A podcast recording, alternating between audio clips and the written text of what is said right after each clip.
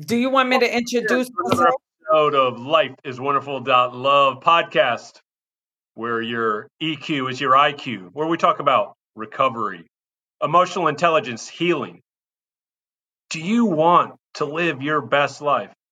Of course you do. Now out, the 12 Steps Explained course, a course designed to get you through the steps of recovery in 90 days, saves you time, saves you money. Innovative, creative. It's a new way to approach recovery. Also, you got recovery coaching. I can guide you through the course. I can guide you through those emotional issues, through those recovery issues, through any of those stumbling blocks. Call me, Hugo V. Today, we have from New York, Janelle Santana. How are you doing? I'm doing great. And you? Doing well. Well, let's just get into it. Tell the audience one thing you love.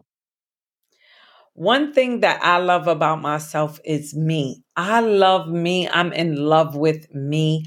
I'm in love with helping those on their journey to self care. I love to teach what I most need to learn when it comes to self care. That I know you said one thing, but it's like a million things that I love about myself and about my journey. And most importantly, how I'm helping others along their journey. Excellent. Well, let's just dive straight in. Question number one recovery coaching. You're a recovery coach, you're also a substance abuse coach. Tell us like the difference between a recovery substance abuse coach compared to like a sponsor or what someone else would get with you? As as a substance abuse recovery coach, I help more with harm reduction. So I'm that coach that gets in and asks, what works for you? Not what I think works for you or not what I want to work with work for you. I really sit down with you and I ask you what works for you. Even if a client says that they use X amount of drugs, I reduce that harm. That is my goal as a substance abuse recovery coach is to reduce the harm in a way that the client has control of. And eventually, what happens is when you give a client power, they feel empowered and they want to stop using illegal or legal substances. A sponsor is someone who you meet in the rooms. And when I say rooms, I mean NA or AA. And they also are guides. They are a tool just as I'm a tool. And they help you and they know exactly where you've been. I don't have life experiences with illegal substances. Um, I do have a family member who died of a drug overdose, and that family member is my father. So, that is the difference between coaching um, even with going to therapy. You sit and you speak with your therapist about childhood traumas and they um, motivate you to do better.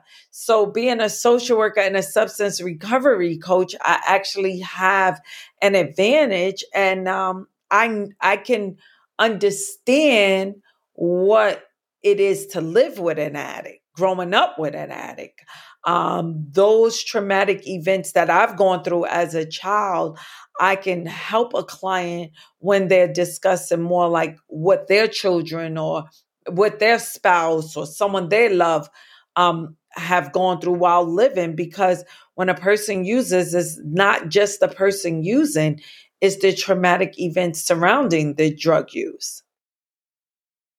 Right.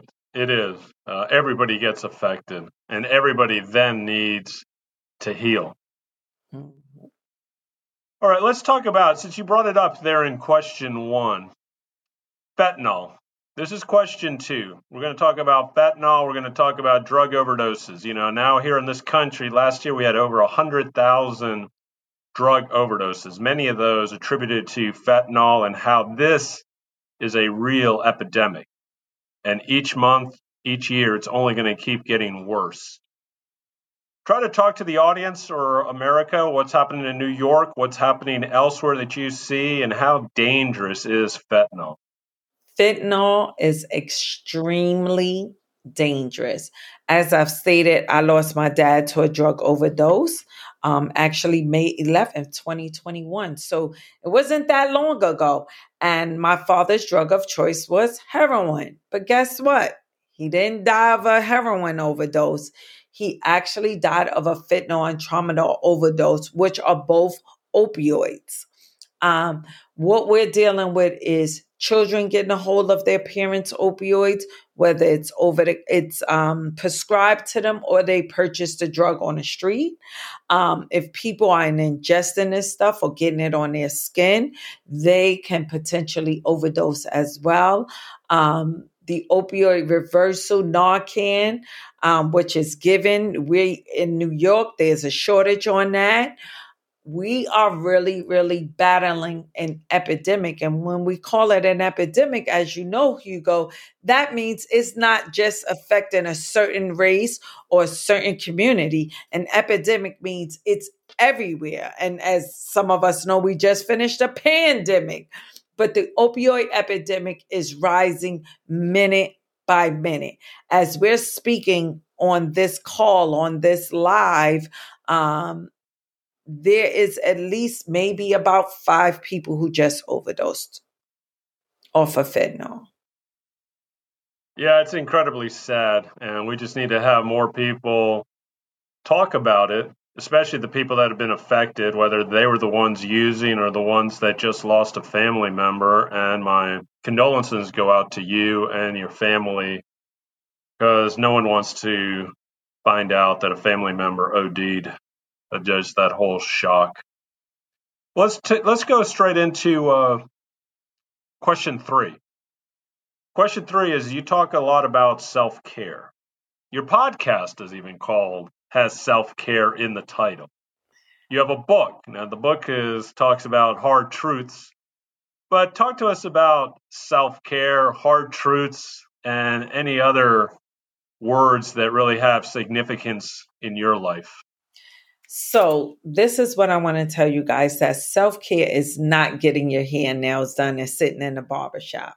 That is self maintenance. Self care is taking care of yourself through through your inside, right? Your mind, body, and soul. You want to feed all these things with as much as self-care as you need to.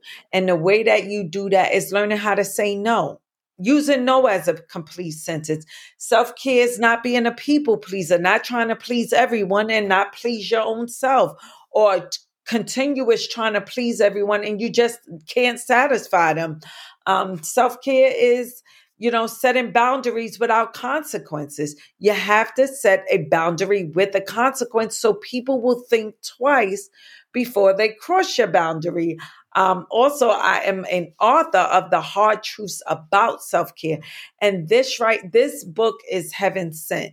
These are ten areas of self care that we all can t- can utilize every day. My book, I, I guarantee you can read it in one day, but this is a tool. So you may not need the tool every second of the day, but there's times during the day and during the week you need the tool and you grab this book.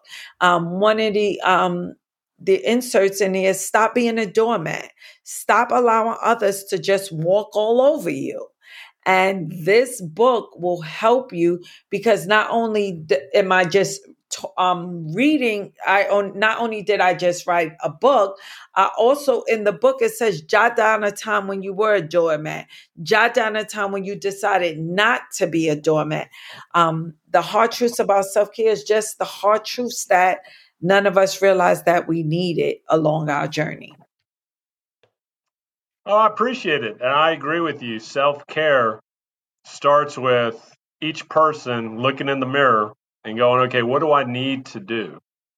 What mm-hmm. does I just did a daily recovery tip on health, you know, all types of health physical, emotional, financial, spiritual, mm-hmm. and that is self care. So, any last words of wisdom you want to impart on the audience? Absolutely. What I want to tell the audience is no matter what comes your way, you come first. You have to set your intentions, create the perfect life for you. That's how you take care of you. Always, always, always, Hugo point the finger inward. Try to stop pointing the finger outward, and you will feel so much better because you'll know what you did wrong to get you in some of those situations that you have been. Not that we've done everything wrong, but there's certain pl- people, places, and things that we have no business to be around or to indulge in. So that would be my tip. Uh, thank you. I appreciate your time, your wisdom, your insights. And with that, we will end this episode of Life is Wonderful. Love podcast.